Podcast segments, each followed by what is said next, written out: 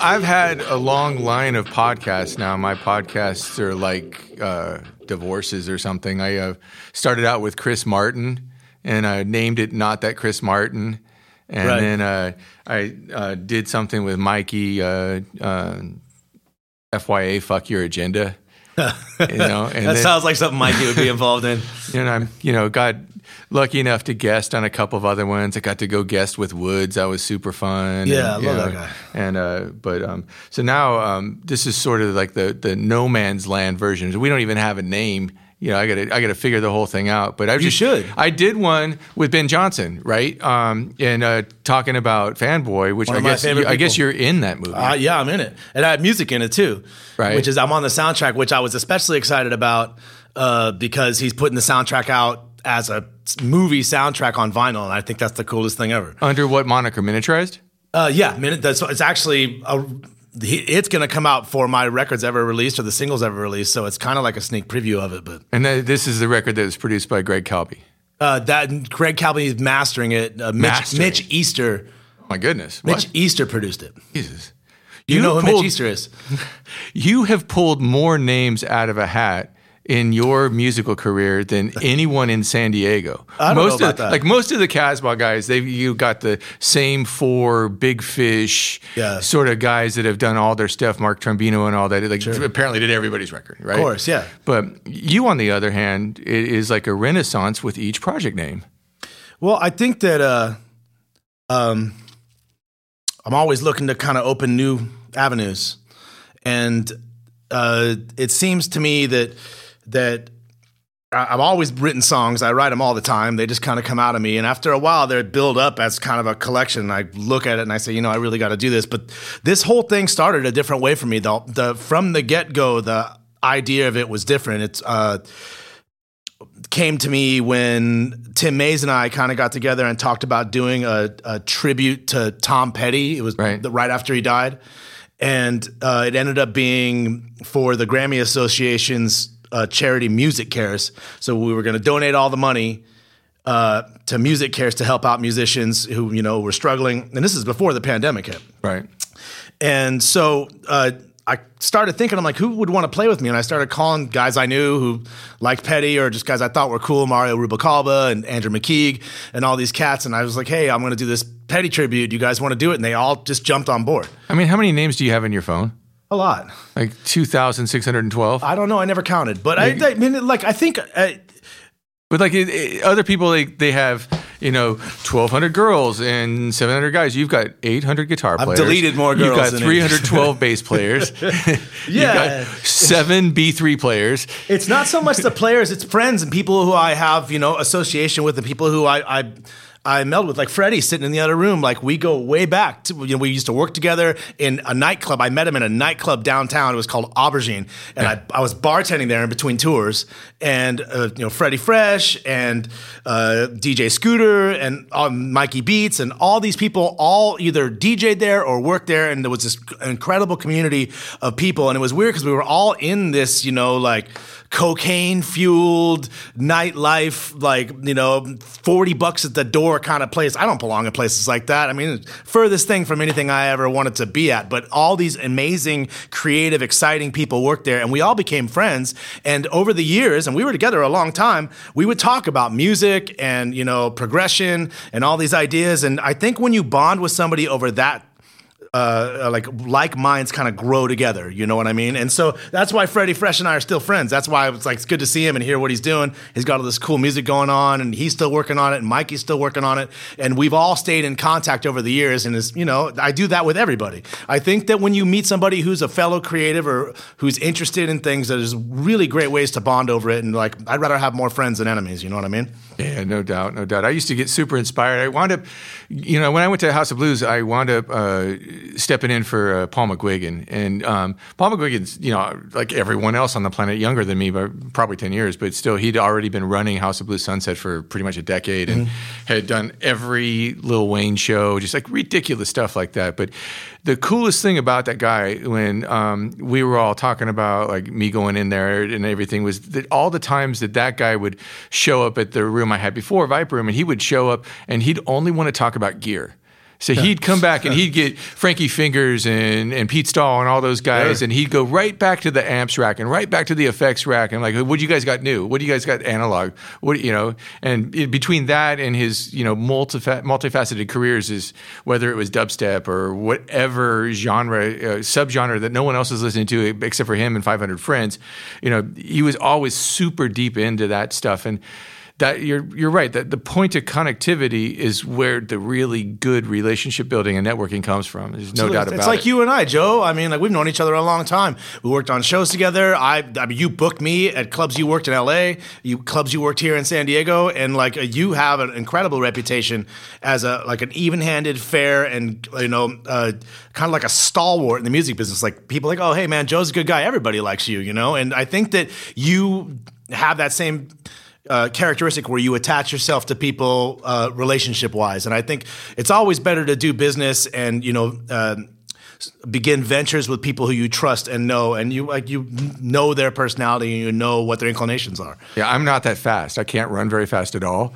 so if I was to make some sort of a critical honor mistake in one of my deals, I'd have nowhere to hide, nowhere to run. So, and you know, the whole thing is so incestuous, so circular. You're like you're going to run into the same whatever. Okay. Like, here we are, like 20 years later. Yeah. Right. Oh. You know, and it dates all the way back to. Um, Lou Niles, uh, when Lou and I both moved to LA at the same time, and I got hooked up with you and your crew during Buckfast Superbee. Yeah. He was super involved in it. But this is when uh, we were doing Ultimatum in Yep. Los Angeles, and that's a big part of where we. Um, started doing stuff and then as soon as i had you know dates to fill and things to go like that was obviously like more people i wanted to work with i remember them that would be great and I, you have no hesitancy whatsoever making outgoing calls like you you know ben affleck in boiler room like you could have co-written that movie right and there's a in the boiler room there's 400 people in tj's boiler room there's just the one guy Well, I I, I don't know. Uh, I, how else do you get things done if you don't do them yourself? I mean, like I, I believe me, I've been a band leader since I was 11. Like you can delegate things, but usually when you do, if people don't have the same interest or or they're not as vested in the project as you are, it never gets done the right way. I, I own a I own a recording studio. I have for almost 18 years, and I clean a bathroom. You know, like I'm in there every day scraping shit off the inside of the toilet, spackled shit that's just like blown out. Like you know, believe me, Mikey Beats has been to my studio. I could clean up after him. It was gross. You know what I'm saying? And like, I don't mind it. Like to me, probably bragged because if it. I hired somebody to do it, one, you know, like it's not a necessary expense because I like doing it because it, I do it my way and it stays the way it does because I'm there every day and I take care of it. So I think like that that's the type of personality I am. I'm not controlling. I'm always willing to work with other people, but I want to see it all the way through and make sure that it's done 100. percent Yeah, there, there is no greater definition for the king of DIY than that whole description of things. There is no other way. I, I've definitely been there. And to be honest with you, that is my philosophy as to how I start really large organizations. I, I've this is like the third or fourth time where. You know, in this business and in other businesses, quite frankly, um, uh, it started with two or three people and blossomed to 250. You know, like 250 people work at Music Box, right? Where'd that all come from? And I got a lot of help. I, you know, there's 15 departments, but Right. there really was employee number one. sure. and it all had to come from somewhere. And somebody, like you're saying, had to go clean the bathrooms for the first three months because there was no one else there. And thank goodness I had some of that experience when we got to the pandemic because there we went right back down. We wound up all the way down to two employees. Oh man, I'm sorry to hear that. You know, and it is. I I would have been sorry to hear that if this had been 2009, where there wasn't really recourse for a bunch of people. But we were kind of the quickest to tell our staff, "Hey, look, we're going to go to furloughs, but don't be afraid." It seems to me like there is some real thought going into how to carry this thing through. And of course, when we're saying carry this through, carry this through 90 days, not a 15 months.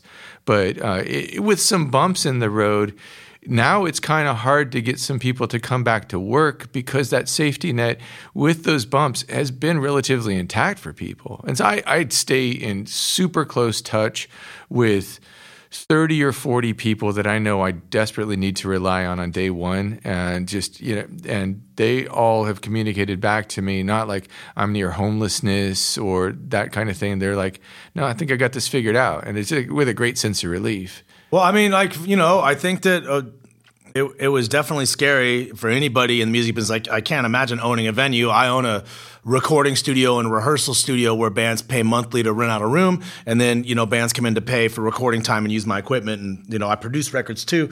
And uh, when it first happened, I was like, okay, I, I don't really understand how this is going to affect everything. Everything shut down, and then within the first three months all of a sudden I had I started getting calls like, hey, we can't afford the room anymore. Like I work at a restaurant, my restaurant's shut. I have to worry about my rent at my apartment, and I, we can't have the room. So I all of a sudden started to think, oh, all my rooms are gonna because I'm always full. All my rooms are going to start leaving, and I don't know how I'm going to fill them with nobody. But actually, it really wasn't that big of a deal. Like as soon as a band left, there was one waiting to come in whose jobs weren't affected by the pandemic.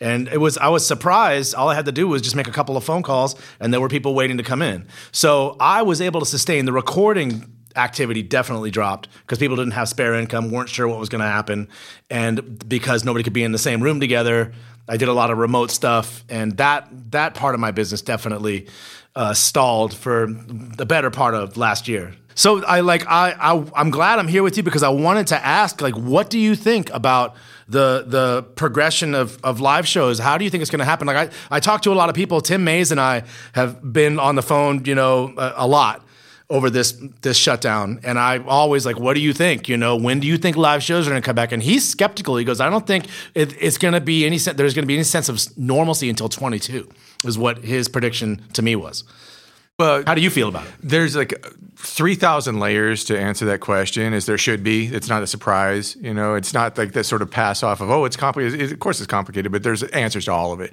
Uh, first and foremost, um, I have no credibility.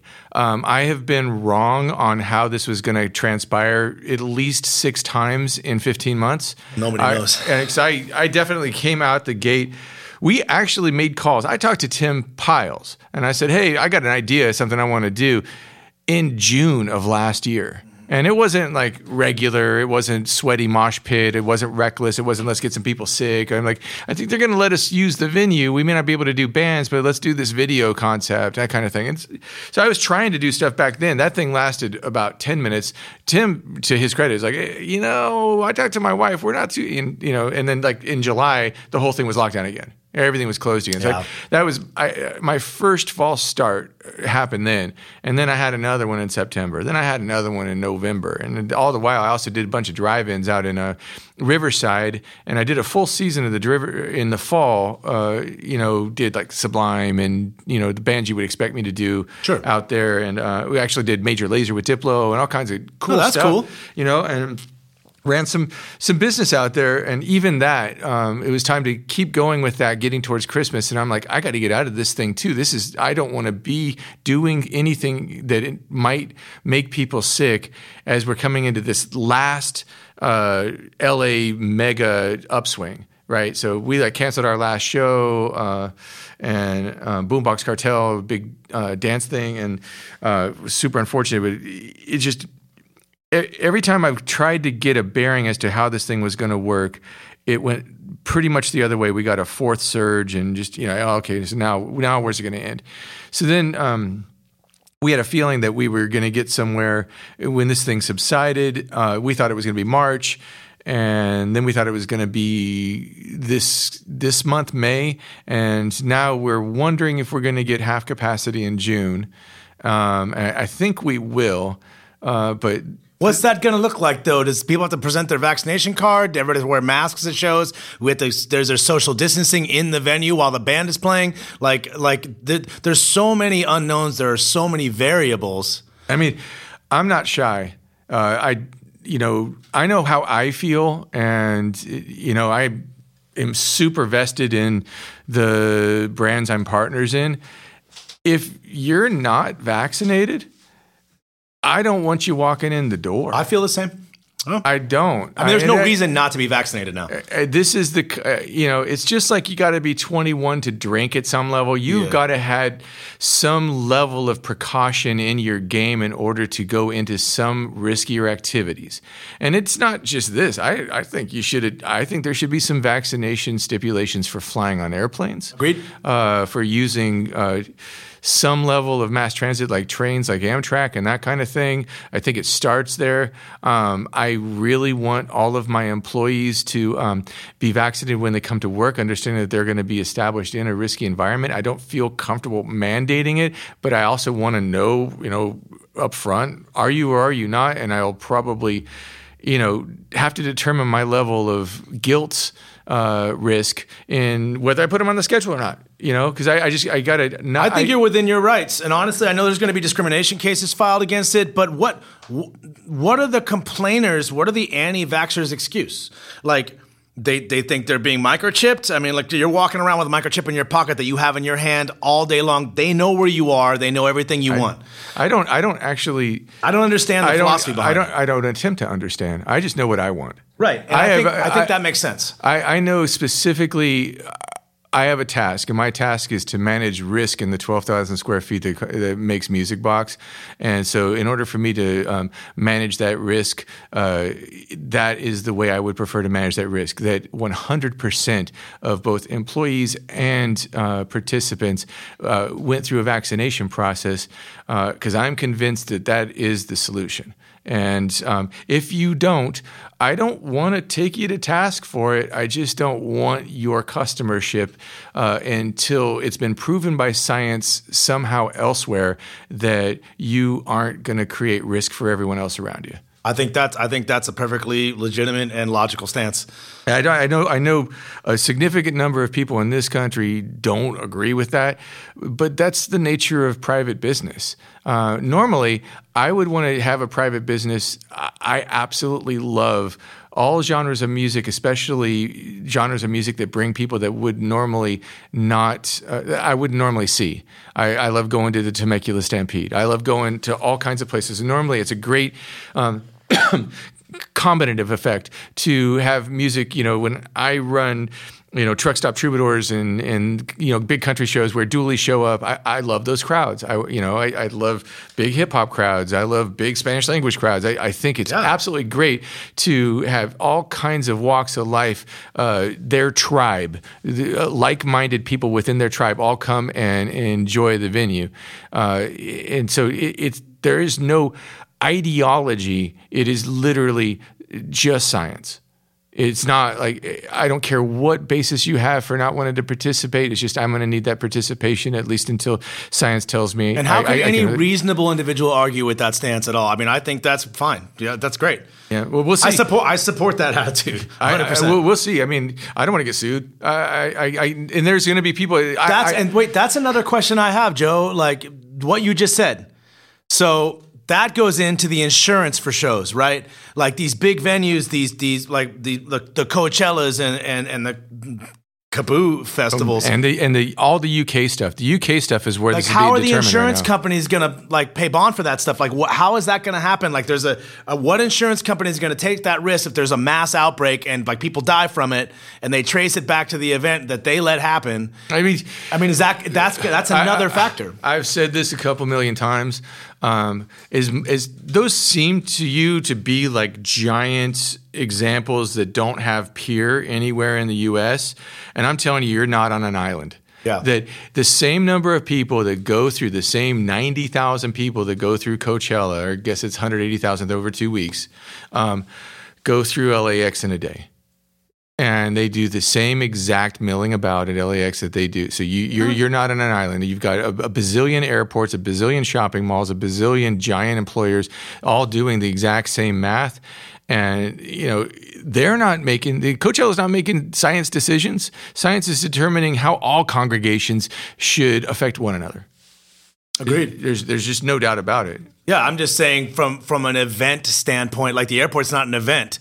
Like that's something that's that's considered essential. They need it. I mean, that's they're they are the same. Airports need insurance. Airports got airports got to carry liability insurance. Yeah, I'm sure. I'm sure. But isn't it like a what what the insurance that festivals get is temporary? It's they have to get approved for it. That's what I'm saying. Is the insurance company willing to take that risk for that whatever two weekends of a, of 100,000 180,000 people? Are they mean, willing to to to cover it? You bring up a really good point. Uh, In my opinion, um, the economics of insurance is liquid. It does. It should not matter to the insurer. It's the number of people, the amount of risk in a in a tangible algorithm, and you come. I don't know up with about that. I don't trust insurance companies, man. I Like, like I, they, they, they, they're subject to audit, but uh, my point is, it's just like any other commodity. It's a financial transaction, and there is an answer. And they're it. also greedy However, however, though, they do have a political element to them, and they will cherry pick stuff that sometimes seems politically inopportune for them, and they'll single it out, like trying to make the case. Oh, look, we're being extra careful. We're not letting those guys do the same thing that that airport just did. Right, right. And I, I mean, I, I don't think it's correct. I think that those are things where uh, governments have to sort of uh, toe the line a little bit. Where, like I said, this is getting all meted out in um, in the UK right now because they lost like 25% of their initial rebookings on reopening in the live music world um, because those things couldn't get insurance. And they're actually going back to the government and saying, you got to rectify this market because we're, we're getting treated differently than all these other facets of the economy. And it, it has to get equalized. And the government's going to do it. They're going to make it so that you can't just cherry pick, well, this economy can live and that economy can die. And that was the biggest complaint going in to the lockdown in the first place that they were just, they were in a panic, understandably, because they had to go fast. They were cherry picking what they had to shut down and what they kept going. They Well, kept all the airlines going I mean, in a that's weird way. because they, they they were woefully unprepared for what was taking place, pretty much everywhere, especially United States. Well, who would be prepared? No, I- I- nobody, I- and no, and I and I didn't get mad so much that they weren't prepared. It was it was how they handled the response back back when it first started happening that I was a little upset. Was like, wow, man, really? Like this is how it is? Like that's not okay, you know? But that's that's gone and it's history now, and it is what it is. And now, at least, it seems to me there's like a, a, a the the at least the vaccination effort has been much more organized and fast, but there's all this other stuff like how restaurants are just now being able to open and you know a lot of my friends lost their businesses they lost their jobs people i know i've known for a long time struggled really badly through this thing yeah, it- it- it was it was an ugly it was an ugly thing for sure I, I'm not going to single out restaurants. I am going to single out uh, Music Box for a second. I'm going to tell you right now. Uh, Music Box n- needed to close. It needed to close first. Um, I the last things I did before we closed was run two CRSSD festival after parties. And if you know anything about them, Sure I do. They're indoors. Yeah. I got 12 air conditioning compressors, 12 of them. Right. I have no chance of circulating the air in that place with 800 people in it. Uh, and if you know anything about the science that's been learned, we did not know it in March of last year, but we certainly knew it by March of this year. Uh, you know, everything that could have gone cataclysmically wrong was there as an element, and somehow or another that didn't occur because we were just in a low prevalence area at that time. There was a um, festival in Miami on the exact same weekend. Uh, a big sort of gay pride festival thing, uh, and those it, it was a parade and that it uh, sort of transited into a whole bunch of club events. It was a major super spreader event. Uh, so I never take lightly the fact we closed just in time, and others closed at the same time and weren't nearly as fortunate.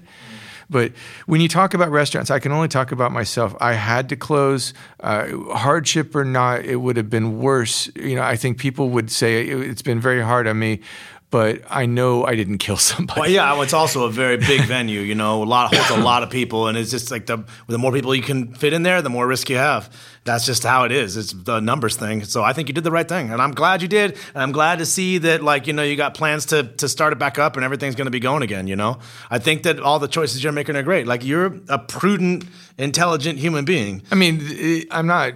I'm definitely not in the same sort of line of thought as Tim. I definitely don't. I, I, it might be, even be personal greed at some level. I don't want to wait till 2022 to try Well, to get I mean, I, that going. was that was just prediction. I mean, if you know the Casbah is, is like having people, I'm going there this weekend. They have like DJs playing and they have a taco cart, and you can go in. You got a spread, and you have to wear a mask, but you can go there and have a drink and hang out. And it's a hangout. I mean, I haven't been yet. I've talked to a couple who went, said, yeah, we had fun. We just I saw some people, said hi, sat, had some drinks, and left. It was just like a just being able to go to the Casbah was cool.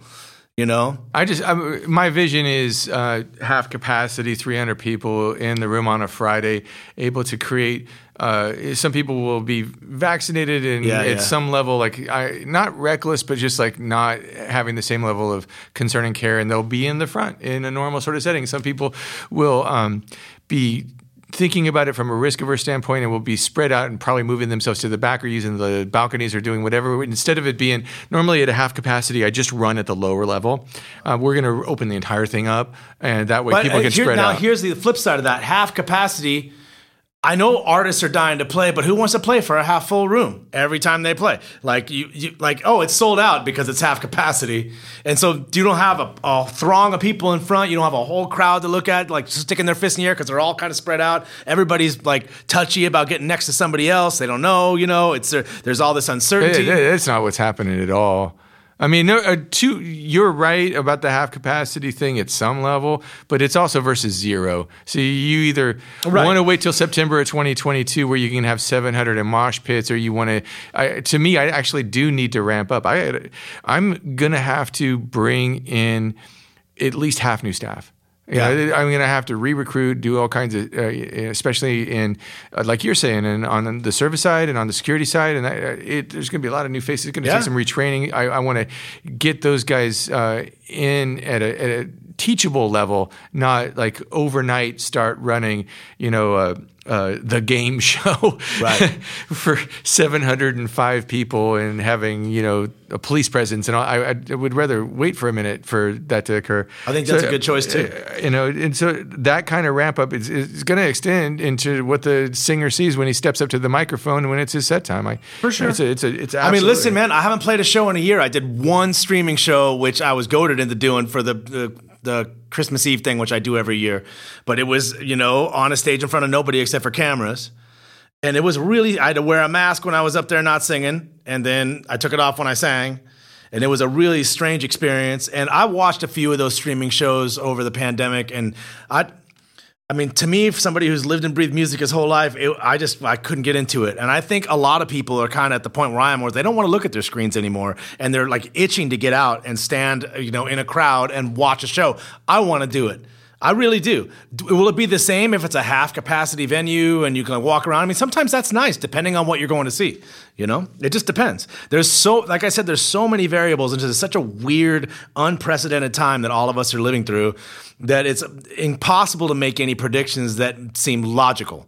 You know, it's like, well, this could happen, but this could happen.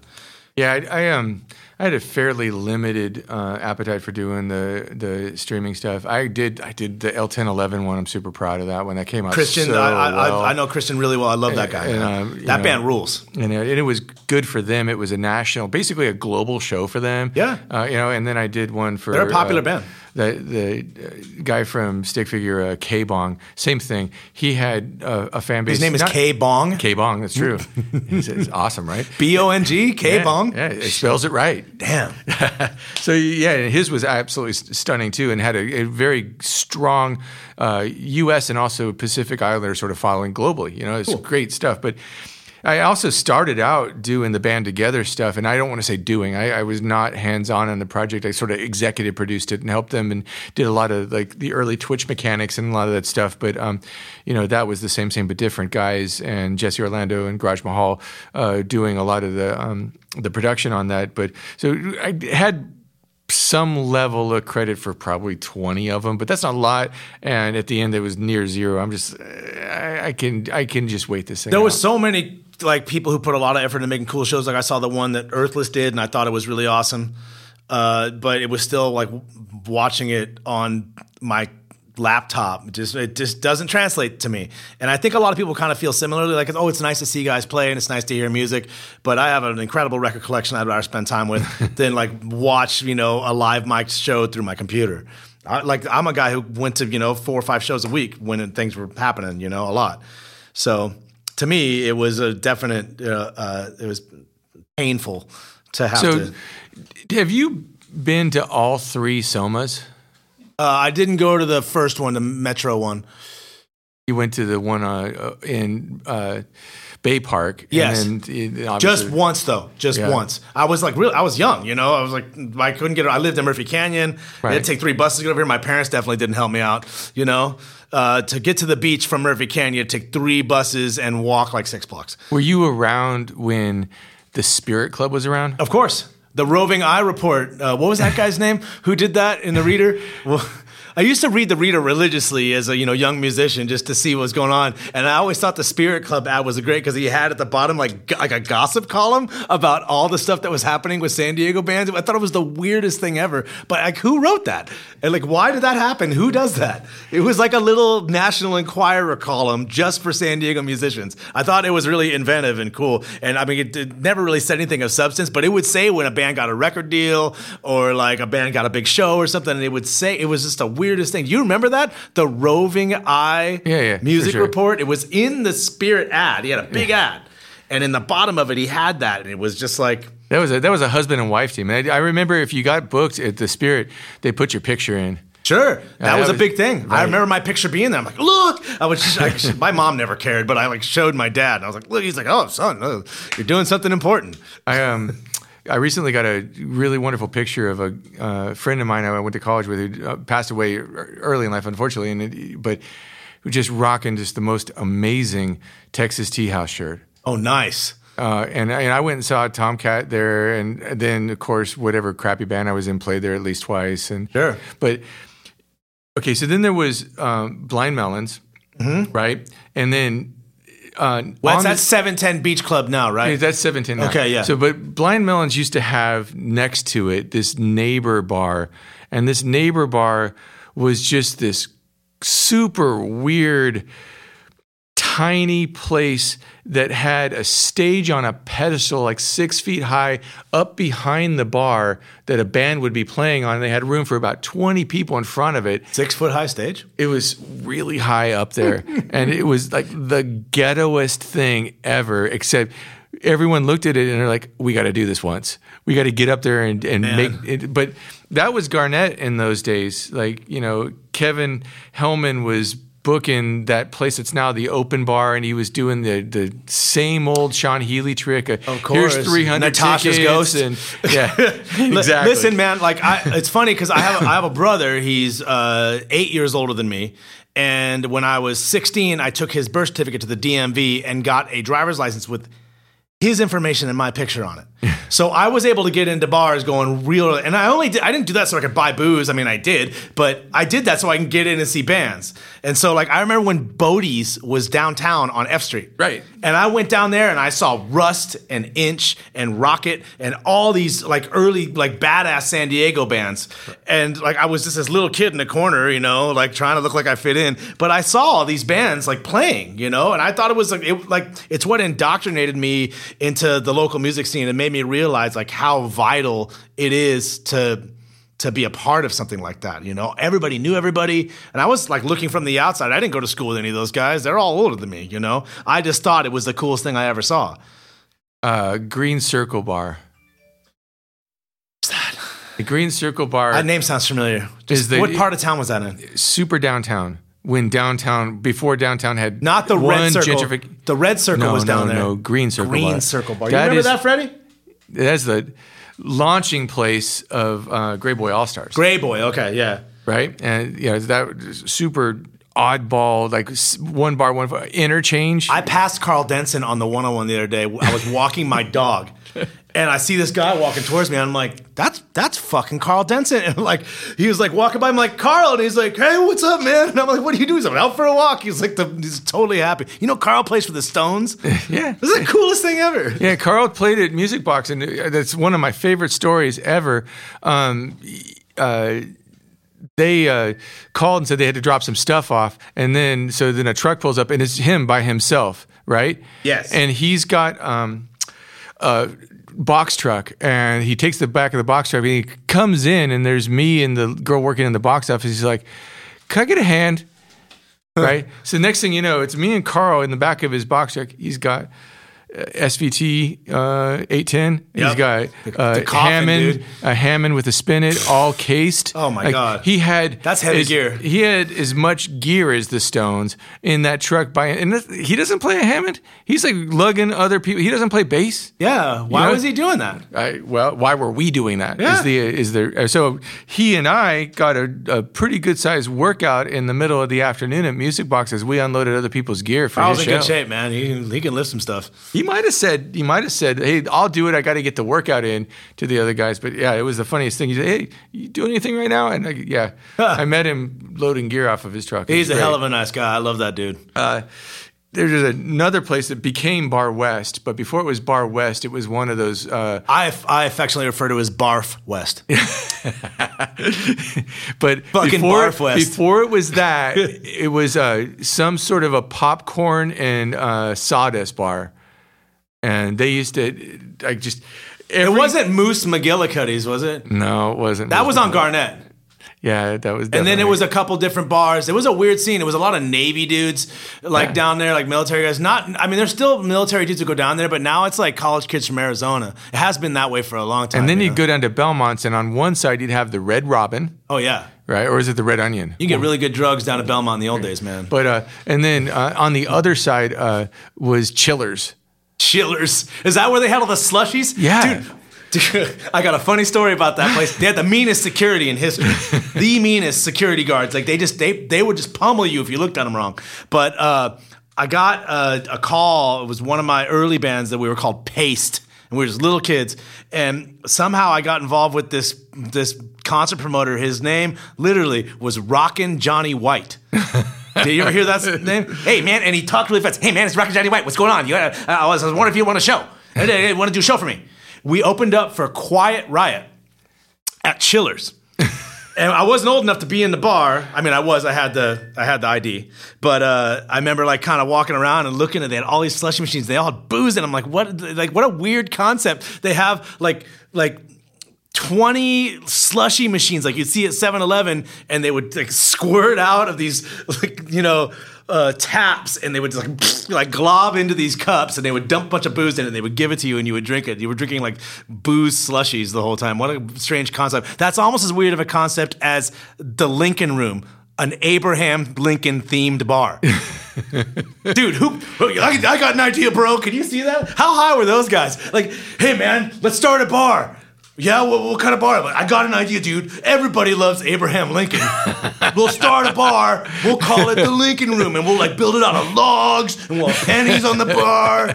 People will get fucked up in there. It'll be awesome. Like, I walked in there. I'm like, holy shit, somebody really did it. Abraham Lincoln themed bar. what? What the fuck? If that was an Eagle Rock, that guy would already be a millionaire. Um, there was some funny shit downtown, Joe. There was some funny shit. Like the club we worked at, it was just a big barn. They would pile people in and overcharge them for drinks, and we were all like, "Cool, dude." The music was always good. They're the best DJs in town, man. Like, and people were like lit all the time. It was really good. I made a shit ton of money in there for a puppy. You know, it was pretty good. But you, uh, before you get too mad about chillers and the slushy drinks, isn't that Shore Club's business model?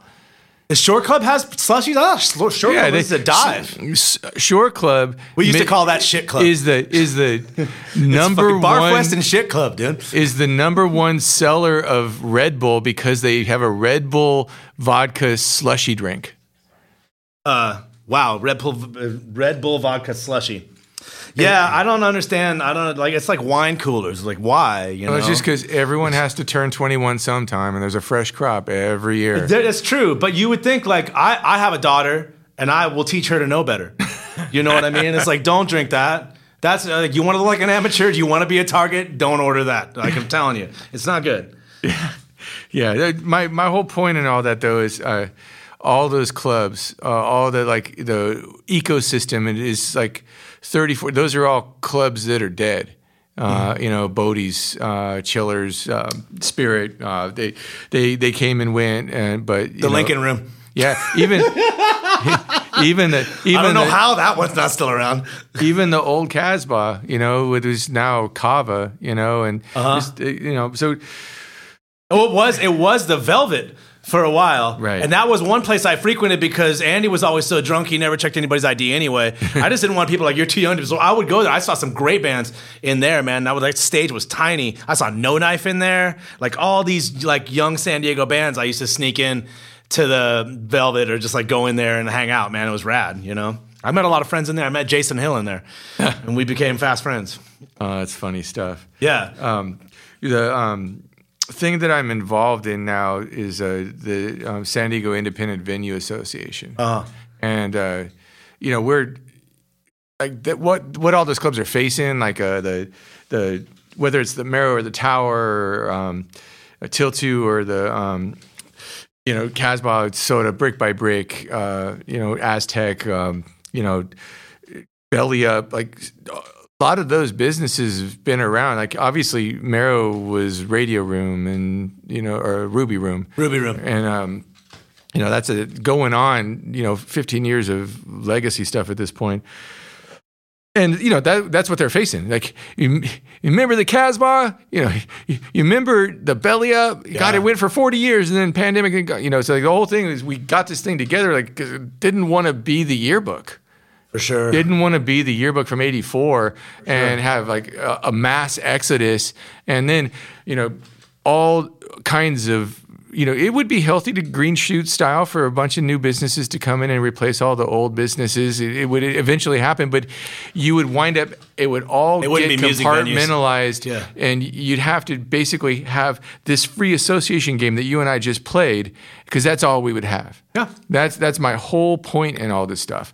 And um, so like I got involved with this because I I just didn't want to have it be a mass exodus. And I was you know.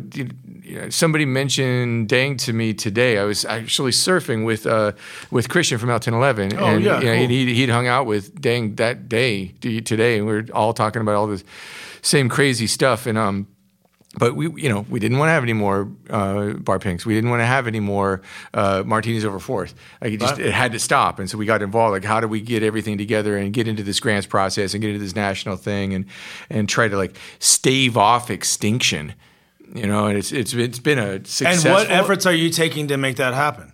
To help that along? Well, we we've gotten sort of near to the end of the rainbow. Number one, the clubs are going to reopen. Number two, uh, the um, federal government's going to probably make uh, some version of a grant possible for almost every one of those clubs that I named, which is essentially going to pay their landlords off before they get evicted and allow them to like basically think about the day one of a reopening as a fresh start. Good. You know, it, it's it's not every answer. That thing is already the, the, the, the grant that we are trying to get is actually expired already. It's not a PPP loan. It's something no, different. no, no, no. just for venues. It's a grant, Shuttered venue, grant. Yeah, yeah. The shuttered venue grant. Right, right. Yeah, I read about it. Right. Uh, so you know, got a bunch of people, and I, I did a whole bunch of I, things I've never done before. I do, I do have a financial background. I did come out of school with a little bit, like you know, qualified to take the CPA exam and that kind of thing. And so, when this came to bat, I was able to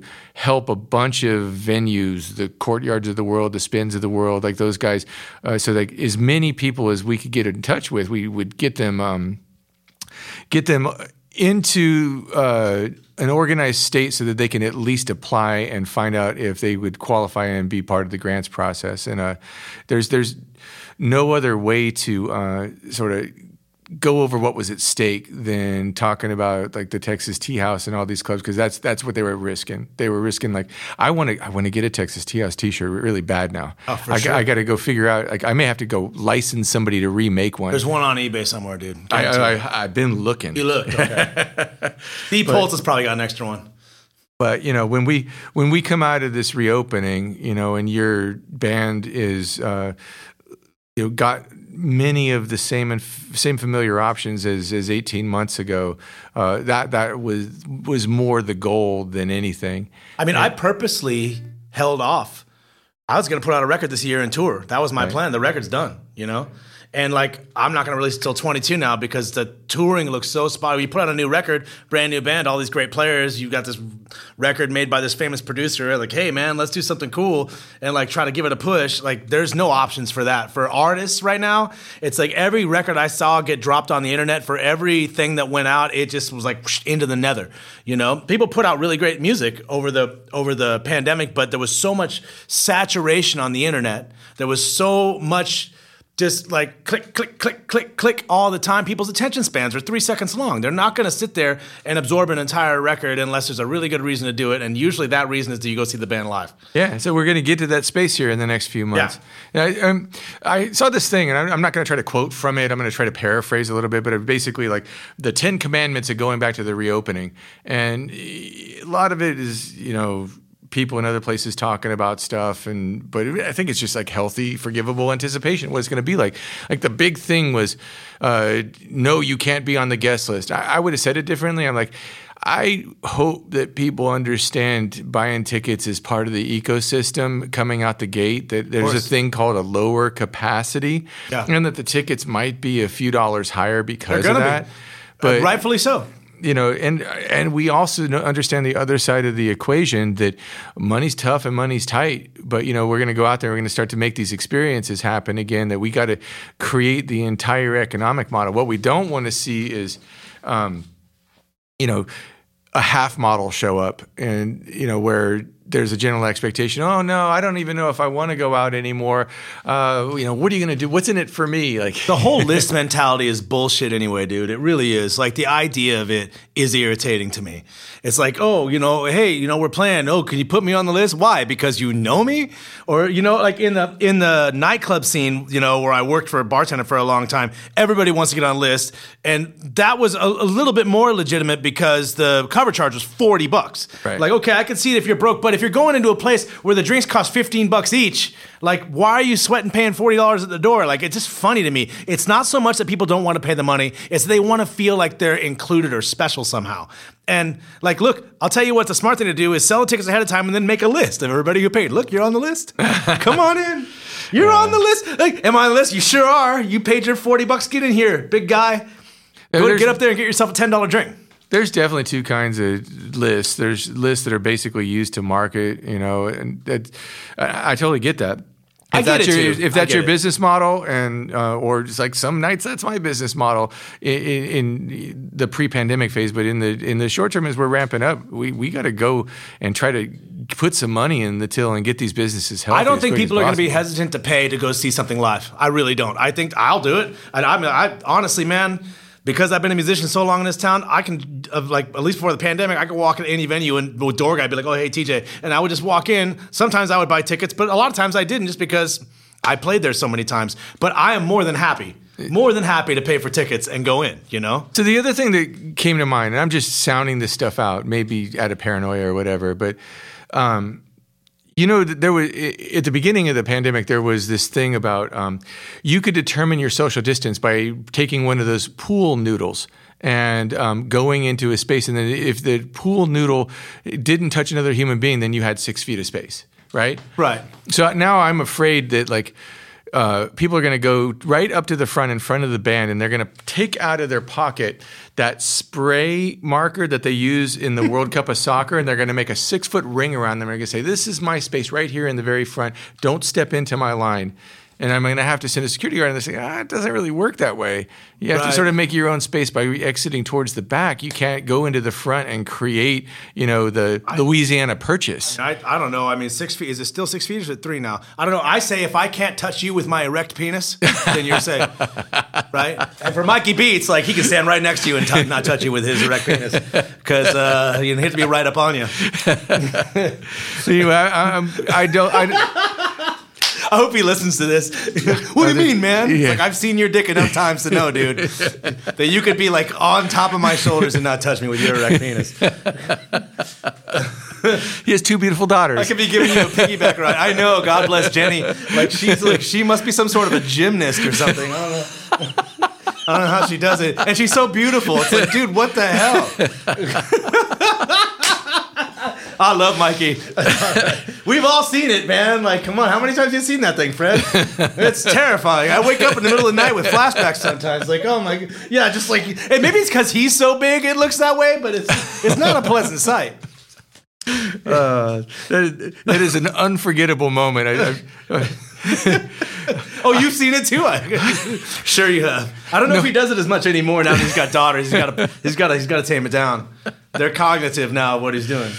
And then I, am I'm, I'm hearing that when we do get this thing going again, that unfortunately, when you do stuff inside like this, and it's not going to be socially distanced, and everyone's going to be vaccinated, that even though that's true, that for the foreseeable future, probably a couple months, they're still going to want to have that be completely masked.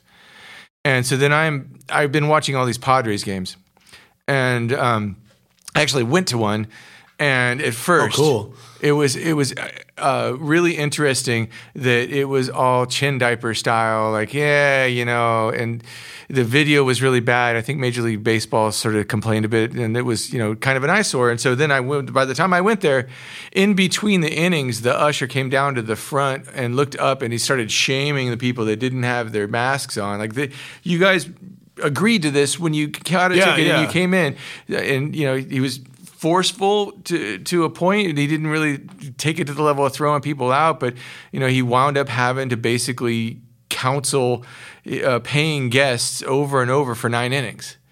And I, you know, I'm not looking forward to that. What's I mean, what's the big deal about wearing the goddamn mask? Oh, I mean, I it's uncomfortable. Uh, That's- I mean, not really. In a I, like, I'm pit, it's, used like, to sweaty, it. Yeah, like, there's- sure, there's It- all kinds like, of dude, stuff. I mean, there was a while where, because I, run with my dog, there was a while where I was wearing it while I was running before they told you you didn't have to wear it outside anymore. And like, because I want to be courteous, I'm like running down. Like, I live in a really populated area, so like I'm on the 101, and there's like people walking by, old people on walkers. I'm not gonna go by breathing heavy on them, so I'm like jogging with a mask on, which is incredibly uncomfortable. But like, dude. It, it's it's a small gesture, very small as far as I'm concerned, on anybody's part to put a mask on. It's not really that uncomfortable. I mean, get a get an easy one to breathe through. They don't all have to be these big monolithic things, you know. It's it's not really that big a deal. I didn't have a struggle with it at all, and I like there was a guy I kind of got into it with this dude because the market in my uh, in Cardiff, Seaside Market, which is where I shop all the time. Unfortunately, it's bank account draining because it's so expensive there. But I love the food. So um, I'm walking in, and they they have like a they're very guarded. You have to wear a mask in the store, and there was like it was you know right in the middle of the pandemic. There was some Yahoo there who was like, I'm not going to wear a mask. You got to let me in, and like he was being obscene and you know mean to this young girl who was trying to stop him and he was like trying to force his way in. So i got in his face and i was like look man i'll put your mask on or go home.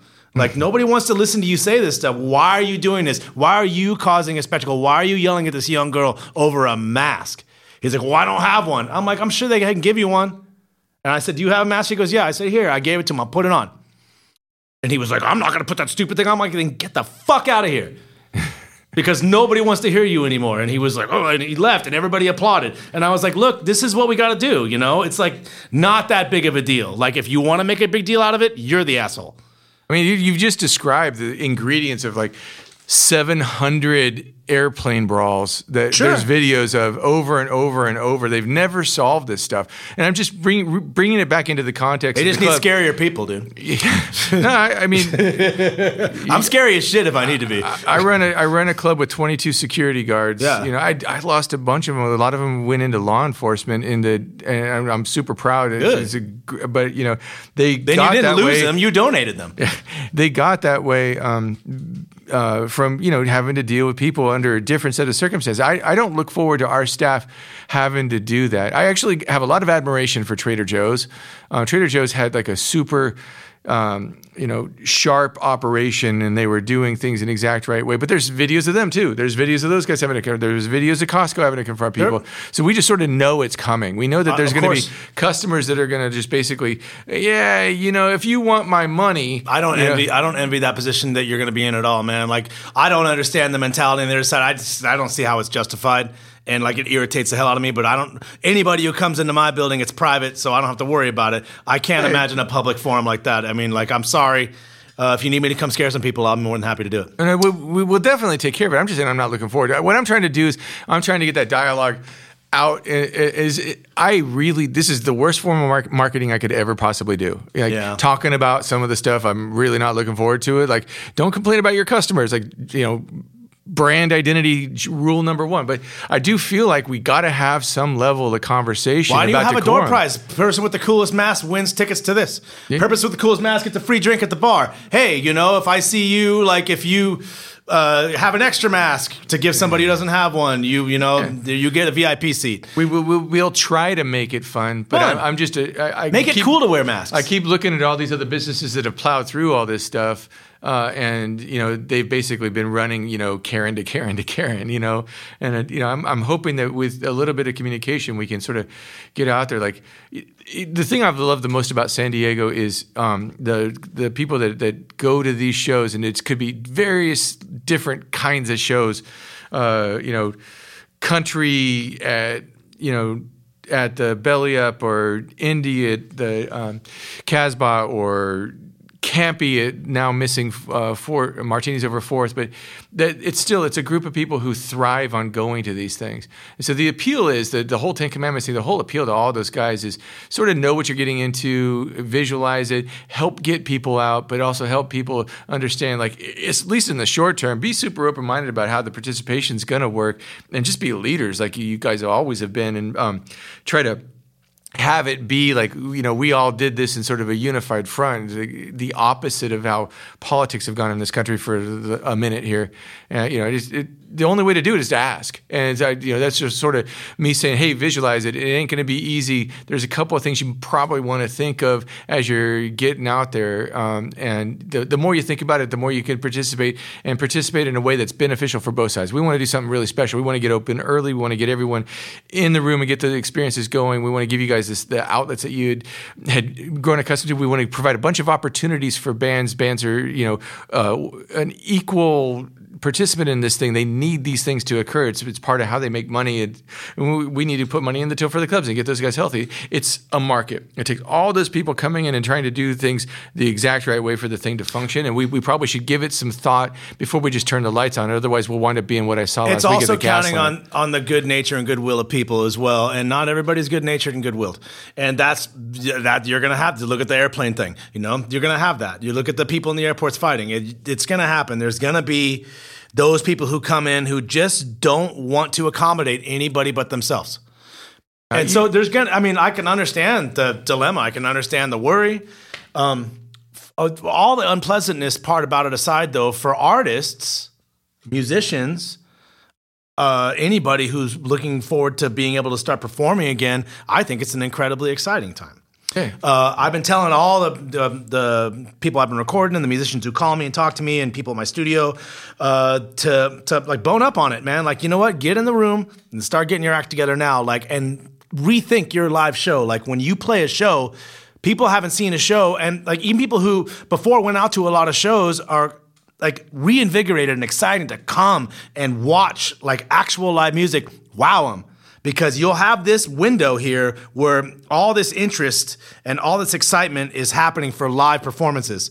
And you can rise to that occasion by upping your game as an artist and putting on a show like you didn't do lights before. Bring some lights bring some props dress in costumes do something else put some visuals up like think about it ahead of time. Like don't just do the music but give them a show give them something to talk about. If you don't know how to do a backflip figure it out I think that message is just as important as the customer message we went over. Like, yeah, definitely. absolutely I mean, and, and the, I think the clubs are thinking about it the exact same way too. I, I know we are. I know we're like, engage Can we use know? that video wall any better? Can we Totally. like, can we change any aspect? Make of it an we're doing? immersive live experience. Yeah, like yeah, draw these people into you. Like, it- like, honestly, you can stand out from the rest of the people who don't put the effort in. It's just like with anything. Like you'll rise above if you put the, the effort in and it's good and you can pull it off. Like if you got to spend a little extra time and money and effort to to make your show that much better, it will pay off. And this is your opportunity to do it. This is the chance. Like if you get on that stage, don't go up there half-assed. And I've told all these guys, like there's 17 rooms in my studio. There's probably upwards of 70 musicians in there, maybe, I don't know, 20, 25 bands. And I'm like, look, don't just show up and do your regular shit. Like, you know, figure something cool out. And like, well, what do we do? I'm like, well, you want me to tell you what to do? Like, what do you do? What So- do you do? The greatest benefit of the last 60, 90 minutes has been I bet you a bunch of people miss hearing that perspective from you. I bet you that there's a ton of people who haven't had that, you know, Sunday night uh, evangelical moment with TJ in a minute, and uh, I hope that they get a chance to to channel some of this stuff, and it's for a good cause. We talked about some stuff that's super important with how to get back into the live thing, and the the you know best way to think about some of this stuff, and how to get healthy and how to get to it. But um, all that's all great, but I, I have a sneaking suspicion that um, your fan base, not specifically all, the great band and musician and studio and all that, but the the perspective you've been putting out there for quite some time, uh, you know, it, it's a it's a missed thing, and I, I bet you this is going to be a great proxy for that for people or placebo for that for people who've missed it for a minute.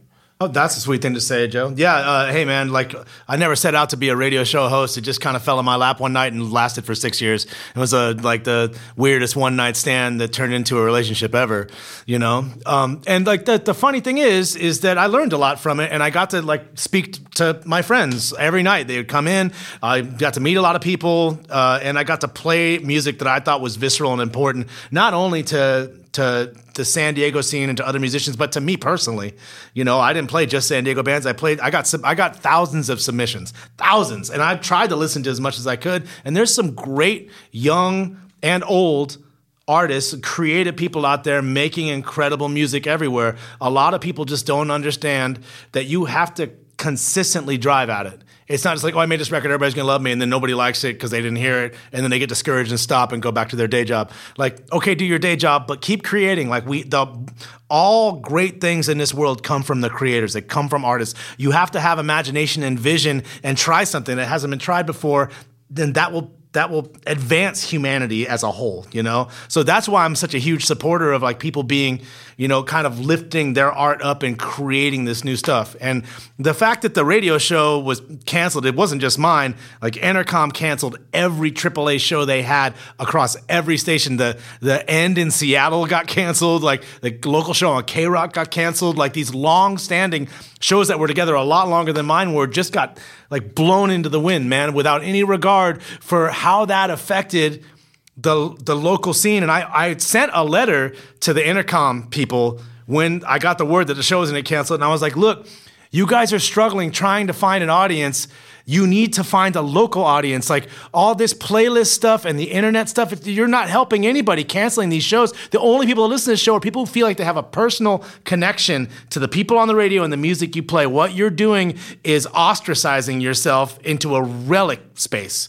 Like the internet's already got you outmatched in every way, shape, and form. The only way you can beat them is to put on stuff, content on the air that people in the local area can attach to. And that's one great thing about local shows is like local people listen to it. And they're like, wow, this is cool. I need to do this. And I think that that's why radio is dying because they're trying to compete with the internet instead of moving into the direction why people started listening to radio in the first place. You know, where's Wolfman Jack when you need him? Like people who recognize those voices. Like I remember growing up and playing Legos on my carpet and having my little clock radio on and listening to the DJs and waiting for my song. I mean, those days are gone, but I was still attached to the idea that they would like play my request or do something because it makes you feel involved with it. And I think that's where the music business as a whole is kind of it's more content than quality now. You know, it's like let's just throw all this shit at people like in mass and they'll pick what they like and look we got 100000 clicks on this and 200 clicks on that. Yeah but people paid attention for three seconds. Yeah. like you're contributing to the issue. You're not holding people's attention. You're not giving them anything of value to take away from it. And that's where the problem lies and that's what i try to transfer to these people i talk to about the live show. It's like look man you have this time in front of them. They're going to be excited to be there. Don't waste it don't waste their time for a second. Don't even, they shouldn't even want to go get a drink because what they're seeing is so cool. And that's where it takes the effort. You have to put the effort in to make it happen. I think there's a, a hybrid technology coming that's going to probably do some, uh, uh, some of the things we've learned in the last little while. Like the, the, the model of doing a, the Sunday Night Local show is, is in my opinion, marred by commercials. And uh, in the, you can't actually do it. You can't do a podcast and play music, like because it gets um, shut off. Right? But you can do a Spotify playlist. So you probably could do a podcast that overlays onto a playlist and then actually have the same thing, but then control all of your metrics so you can distribute it like on sure. Sundays at seven. Like, I think Freddie could make one of those things in his spare time. And, oh, know. he's got ton- plenty of spare time. Like, yeah, totally. Uh, people, like, it's funny because after the show I canceled, I got all these like bigwig people calling me, oh, you know what you should do is start a podcast. You know what you should do is this. I'm like, oh, is that what I should do? Really? I'm like, well, look, you know, if you start, a, a, uh, uh, I already own a business. I'm running all this stuff. I, am raising a family on my own. you know, single dad. And I have a music project that's important to me. Like, when am I just gonna start this? If you start an entity, I don't do anything half-assed. You have to go full way. The thing that was about the radio show is the the entity was already established. Like, it, it was already really well known, and they were gonna put me on the air, and I could do what I wanted cool. But like if somebody says, "Oh, you should do a podcast," I have to promote that. Yeah, I have to get that out there. I have to put the legwork in to make it heard and known, and I have to advertise it. And that's not something I'm interested in doing, honestly, at all. I'm interested. You want to invite me on to talk about music? You want to like like like go over some points? Cool. I'm all about it. Promoting it. I mean, I've been in the music business a long time, man. Promoting is a lot of work. You know that. Like getting the word out about a show, especially without a, a, a verified entity to piggyback on the fuck you gonna do? Right. It's no, a yeah, lot of work. I, it's, it's, funny. Podcasting doesn't appeal to me because I want a promoter to get famous. It's definitely not the whole thing. That well, uh, you want a listener base, right? Well, at some like, level. So the same two, the same two guys listen to it every time, and they call you. Like, oh, that's pretty good.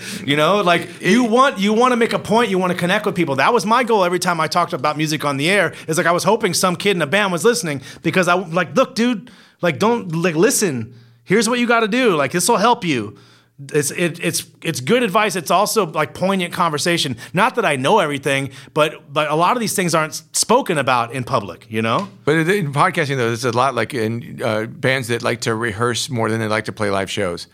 Like there's some bands that that's just their comfort zone. Like uh, you know, you can sort of have this sort of long form thing, and you don't really have to care about metrics or numbers because it doesn't really cost that much to do it. You know, it's, it's something you can do, and then it can take its own sweet time to find its following. You don't have to have your 60 people show up, otherwise your show was a failure. You can put the thing out, and it can have a year or two years. Oh, I've had I, stuff. Yeah, there's, it, there's it no shelf a, life on it. A year, sure. a year later is when it found its audience. But that, anyway, that point is taken. It's just not the way I do things. Yeah, and that's me personally. You know. Oh, I know that. Yeah, yeah. like it's like, look, if I want to spend some time on something, I want it to be worthwhile. I want to feel like I'm accomplishing something that I'm setting out to do. And so, like starting a podcast was never something I wanted to set out to do. I, I, def- um, I, I do think though that you should be trying to um, uh, have your show on your terms uh, basically any way that you want it. But like you, you have that franchise. It's, I think of it the same way I thought of like Jonesy's jukebox. You know. Well, look, if that opportunity presents itself, I will definitely consider it very seriously. Uh, but I'm just, you know,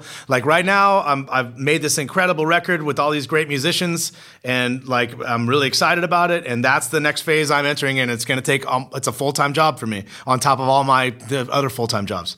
You know, so like that's something I will is definitely there. But it's like, hey man, you know I, I get emails and calls like, when's, what are you going to do next? I want to hear you talk about this and that. It's like, yeah, eventually I would love to do it. I would, I would always love to come in and talk to, especially my friends about music and like see my, my, brothers who I've known forever and like discuss creative things. That's all exciting to me.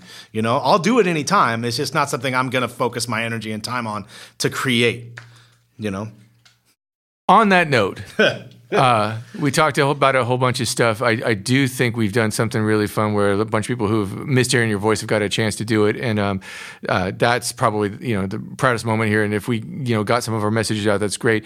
Uh, TJ, it's been absolutely wonderful having you come out. Um, you know I um, love you, Joe. It's awesome to see you, man. And uh, hopefully we'll have enough to talk about that we'll come back and do this thing again. I can talk about anything you'd like. Right. Uh, maybe we could talk about my erect penis some more when these uh, pandemic things go away. Apparently, you will have no trouble doing that. All right, everybody. Thank you.